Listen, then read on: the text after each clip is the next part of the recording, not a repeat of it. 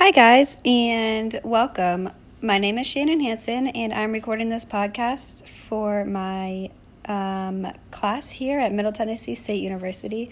Um, I have an interesting topic to talk about, but first, I'd kind of like to, excuse me, give you some background information about myself um, so you guys know why this is specifically important to me. So, I'm currently a junior here at MTSU studying comprehensive special ed, uh, so that is a K 12 licensure.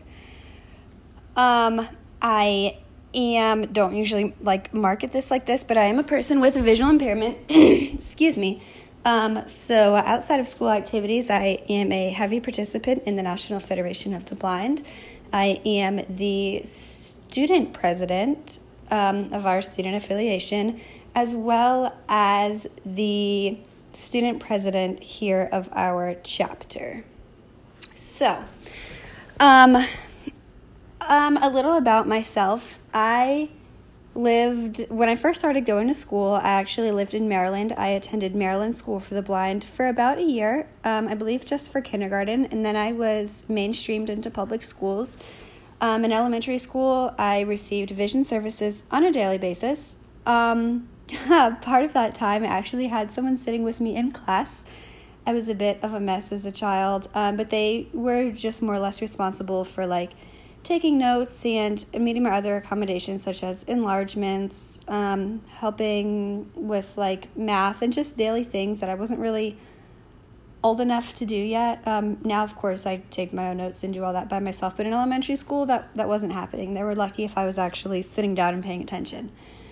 So, um, as I moved to middle school, I was still receiving Braille and orientation and mobility instruction. Um, but my those instructors were only there. My Braille instructor was only there, I think, once a week, maybe twice.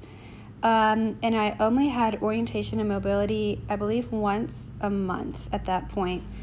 Um, for those of you who don't know what orientation and mobility is, also known as O&M, um, it's where there's a licensed instructor who comes out and helps a blind person navigate using um, the tool that they they have, which is most of the time a cane, sometimes a dog. Um, children have canes though, so they just teach them how to appropriately cross streets, how to read traffic, how to use their cane in in every setting, how to store it, how to how to just do all of that stuff because that's something um, someone with a visual disability kind of has to learn how to do, how to navigate successfully.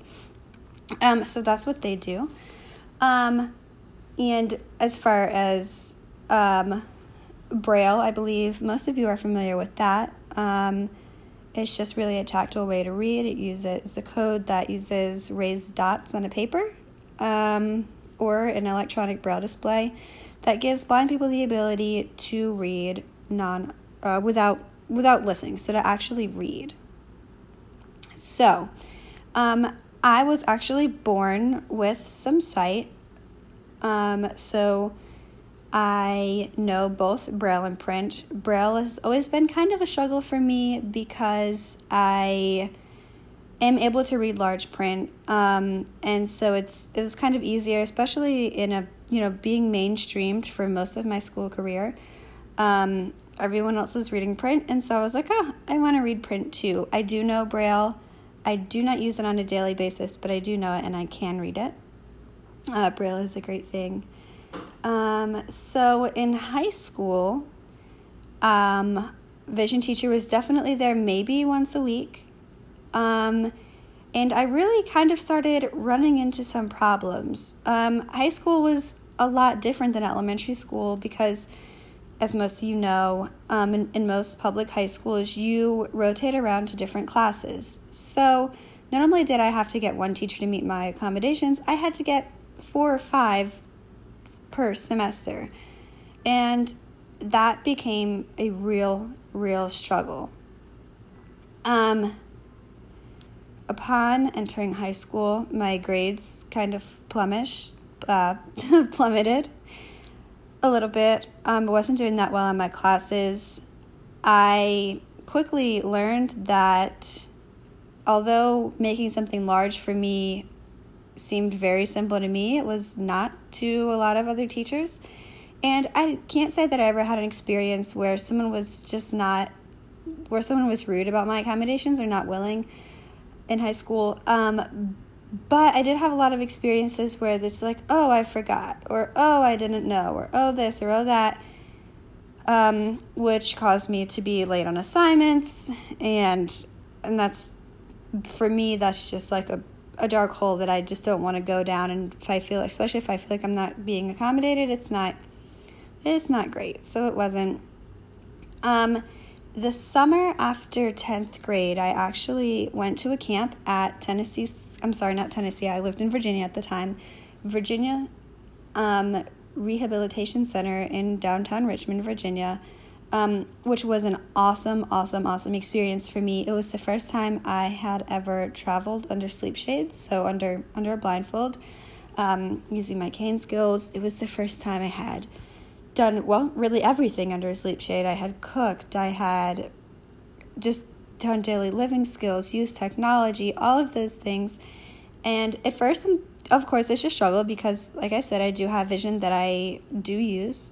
Um, but I really quickly learned that, like, doing things non visual is just as, or if not more effective for me than using the vision that I do have. The biggest characteristic of my eye condition is eye fatigue.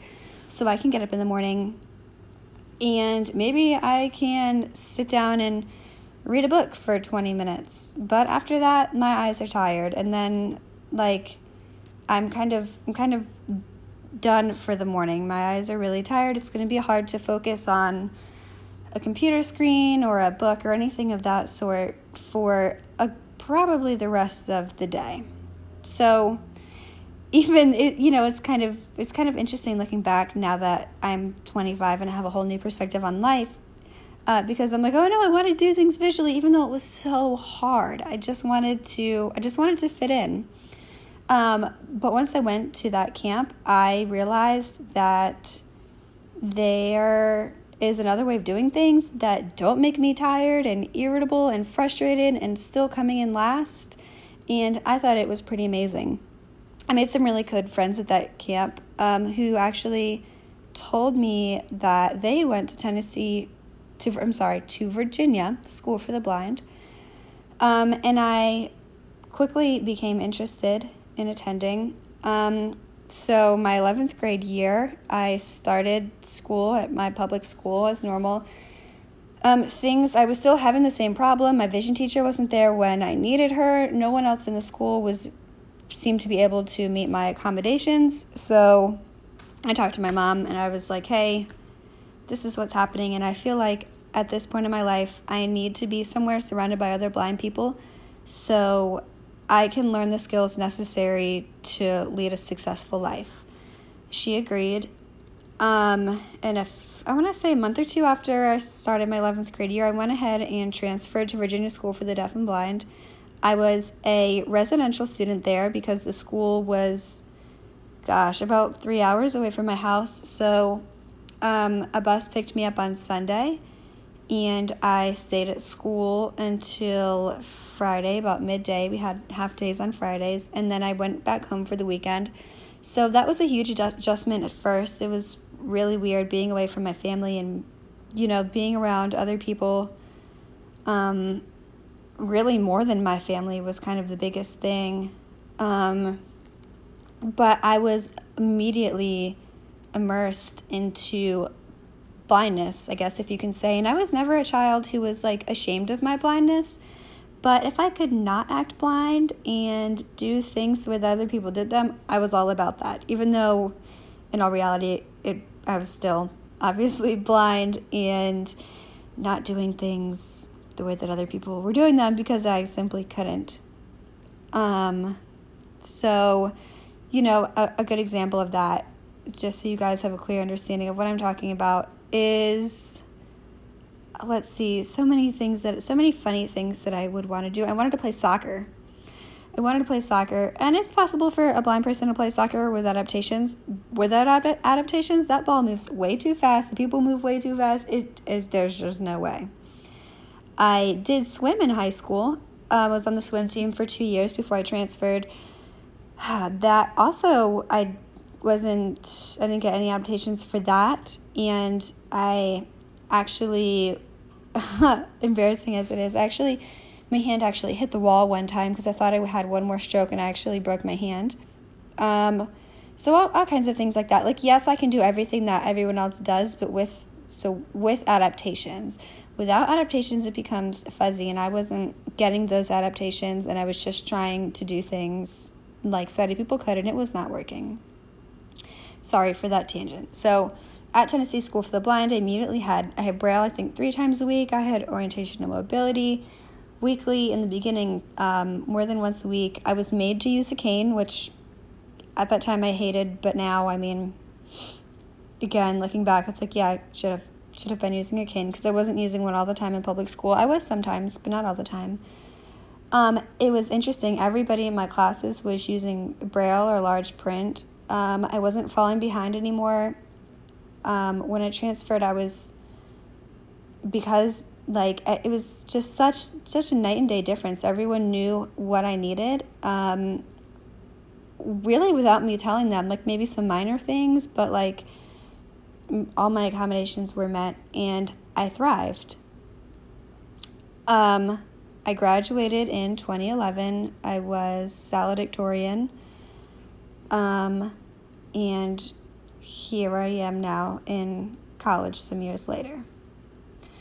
So I think I'm lucky because I really got to see both, I really got to experience both being in a school specifically for blind people and being in um, being mainstreamed in a public school.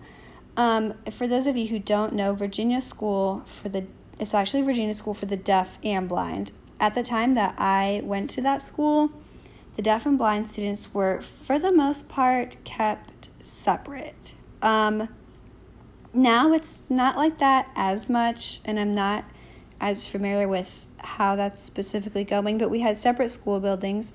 We sat on separate sides of the cafeteria. We played separate sports. We had separate dorms. Um, sometimes we had separate field trips, sometimes they were together, but everything was really separate. We didn't even get our food from the cafeteria at the same place, there were separate lines. Um, school functions were sometimes together, but mostly separate and when you think about it, I mean it it kind of makes sense. While everybody needs to be efficient and learn how to deal with everyone in the world, the needs of blind students and the needs of deaf students or people in general are vastly different. The biggest, what I'm going to say, one of the largest um, issues with those populations coexisting is communication. So, black, uh, deaf people use sign language, blind people are you know, very verbal. So, how do you communicate? And there is such thing as tactile sign language. Um, and if there is any kind of relationship between a deaf or blind person, then it's perfectly okay to expect that. But to expect that out of just average high school students t- to know that is is kind of it's kind of steep in my opinion.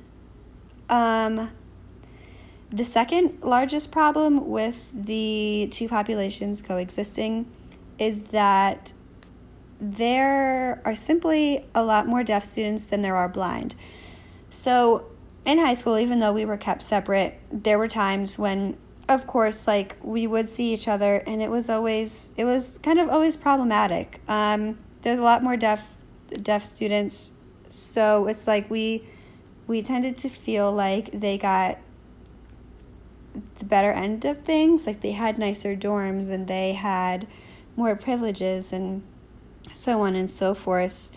And we it was it was just it was just just kind of interesting and and a weird thing to deal with. Um, even down to little things like when we were leaving the lunchroom, you know, we're just walking back to school nicely and you know the the deaf students would come behind us or just really just kind of push us out of the way and um, just run ahead, but not in a nice way, but of course they're all visual. So, like, you know, they're like, oh, hey, we're just butting through and going through. And we're like, hey, you just tripped like three blind people. One's disoriented, one's completely turned around, and the other two are just upset because you didn't even say excuse me. And they're like, hey, I signed excuse me. We're like, well, we don't know that. And it's ongoing, it's an ongoing thing. Um, at the time, I don't know how they're doing now, but at the time, I, as ironic as this is, we were having a hard time. Um, well, I'm sorry, VSDB, Virginia School for the Deaf and the, Bl- and the Blind, was having a hard time providing their students with working braille writers. How insane is that? Then just just think about that for one second. Braille is the basic form of reading and writing for a blind person, and they, the braille writers, were not, were just not great. But was the deaf department struggling with technology? Absolutely not. They were fine. Um, the year after I graduated, um, the school went under a huge renovation and remodel. They actually built one large school building that was going to provide space for both the deaf and blind populations. I have graduated and since moved away, I know that when that idea first came about and when they first started doing construction, um, there was a lot of people that weren't happy just because the basic needs, again, because the basic needs of the two departments are so very, very different. Um, and I don't say any of this to say that like, oh, poor blind students or, or anything like that, but just the needs are so different. So different. So that's a little a little history about myself. Um and my experience in both public school and in um, Virginia School for the Deaf and Blind. So now fast forward a few years. Um, now that I am an active member of the National Federation of the Blind, one of the things that we do is work to provide blind people with the same rights and equal opportunities as the rest of the world. So, as of right now, Tennessee has two schools, excuse me. Tennessee has two schools for the deaf one is in Knoxville, so that's East Tennessee. One is in um, West Tennessee in Jackson. Um, they are strictly schools for deaf students. Um, one of them is serves children all the way from pre-K to grade 12 and they have an additional uh, like after school support program the other right now is just doing, I believe, serving children from ages 2 to ages 13. There is one school for the blind, um, Tennessee School for the Blind, also known as TSB, located in Nashville, Tennessee. Um, and they also serve students um, preschool up through 12th grade. Um, they have an amazing alumni association, which actually just they just had their reunion, as well as Friends of TSB. Um, it's a pretty decent uh, size population. The campus is actually gorgeous. Um, students are taught independent independent living skills. Excuse me, um, in cottages um, so, you know, that means they learn how to cook and how to make their bed and hygiene skills and how to clean appropriately and all those things. Um, uh, I should also say that they're both a residential and day school, so students stay through the week just as I did. And the ones that live close um, either get bused or their parents drive them back and forth every day. Um, the uh, TSB offers students a wide variety of extracurricular activities, including but not limited to um, sports, so adaptive swimming, wrestling, track, cheerleading, Um, the list can go on. They have um, specific academic things they do. They have a Braille challenge every year. Um, just a beautiful, wonderful facility um, that really helps blind students reach their full potential. Um, on again, an amazing campus in Donelson, downtown in Nashville. Um, so here is the issue at hand. Parents of the deaf children that go to one of the two schools for the deaf in Tennessee have looked way back in the law books and found a law or, or found something that states that there's supposed to be multiple schools for deaf children in the state of Tennessee. They brought this to the Department of Education, who thinks that a good fix for that situation would be to create space for them for for additional deaf students on TSB, Tennessee School for the Blind's campus. Okay, and so you may be like, oh, Shaden, that sounds like a wonderful idea. Like, why not? And I'll go ahead and tell you why. Besides everything that I have already stated about how the populations are so different, the needs are different, communication is hard, and there's just way more deaf students than there are blind. Um, as kind of maybe crude or insensitive as it may sound, we as blind people want to preserve the history of TSB. Um, besides it being an absolute gorgeous campus, the um, the, the history of the school really dates back to not too long after Tennessee was established as a state. Um, James Chap- Champlin originally established the school in 1840 I'm sorry, in 1843 along with the help of some Presbyterian church ladies. Um,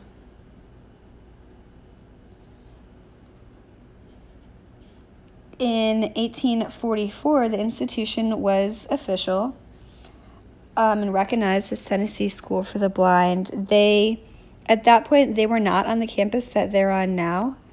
Um, but they had their first student, um, Francis Joseph Campbell, Joseph Campbell, who eventually graduated TSB and ended up being a music teacher.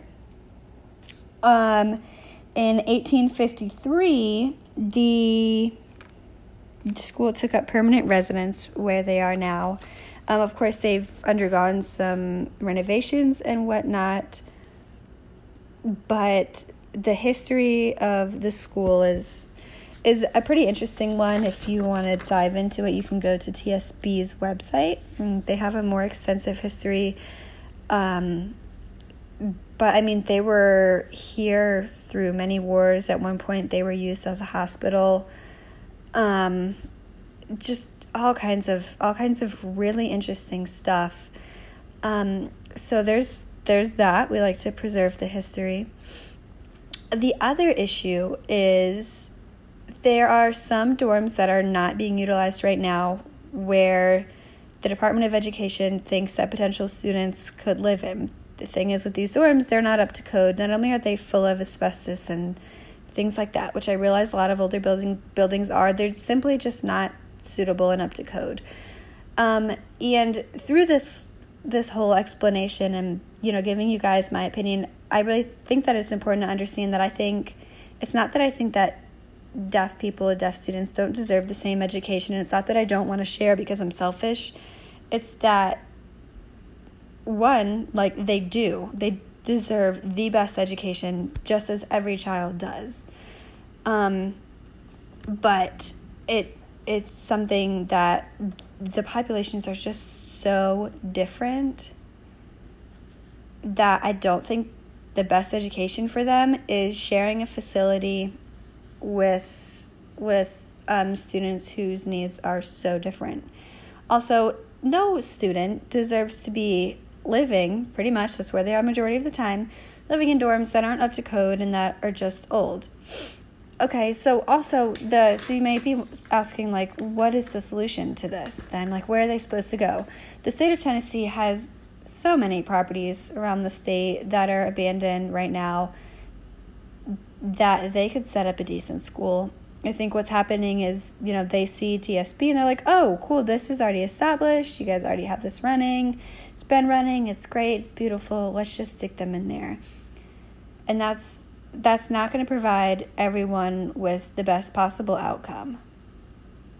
So that's not it's not something it's uh, it's it's just not it just won't really be the best for either population. So, as of right now, um, the Legislative Committee of the State of Tennessee is trying to set up a meeting with the Department of Education. Hopefully, I will be in attendance at that meeting um, to just say, hey, you know, here are the differences, here's what we propose. Um, you know, they deserve to be in a better spot. Here's what's up with the buildings at TSB and just kind of get this going in the right direction. Um, it's something that I'm very interested in, of course, because I graduated from a school for the blind and deaf, so I know what it's like firsthand um, to kind of be a minority in a minority. Um, and I don't want that to happen to other students. They are already at a specific school seeking very specific things that their public school maybe can't or won't give them. Um, so they need to they're entitled to those things, both both populations. Um, so as soon as I have an update for anyone who's interested, just get a hold of me. I am more than happy to let you know how the the meeting with the department goes. Um, but until then, thanks for listening.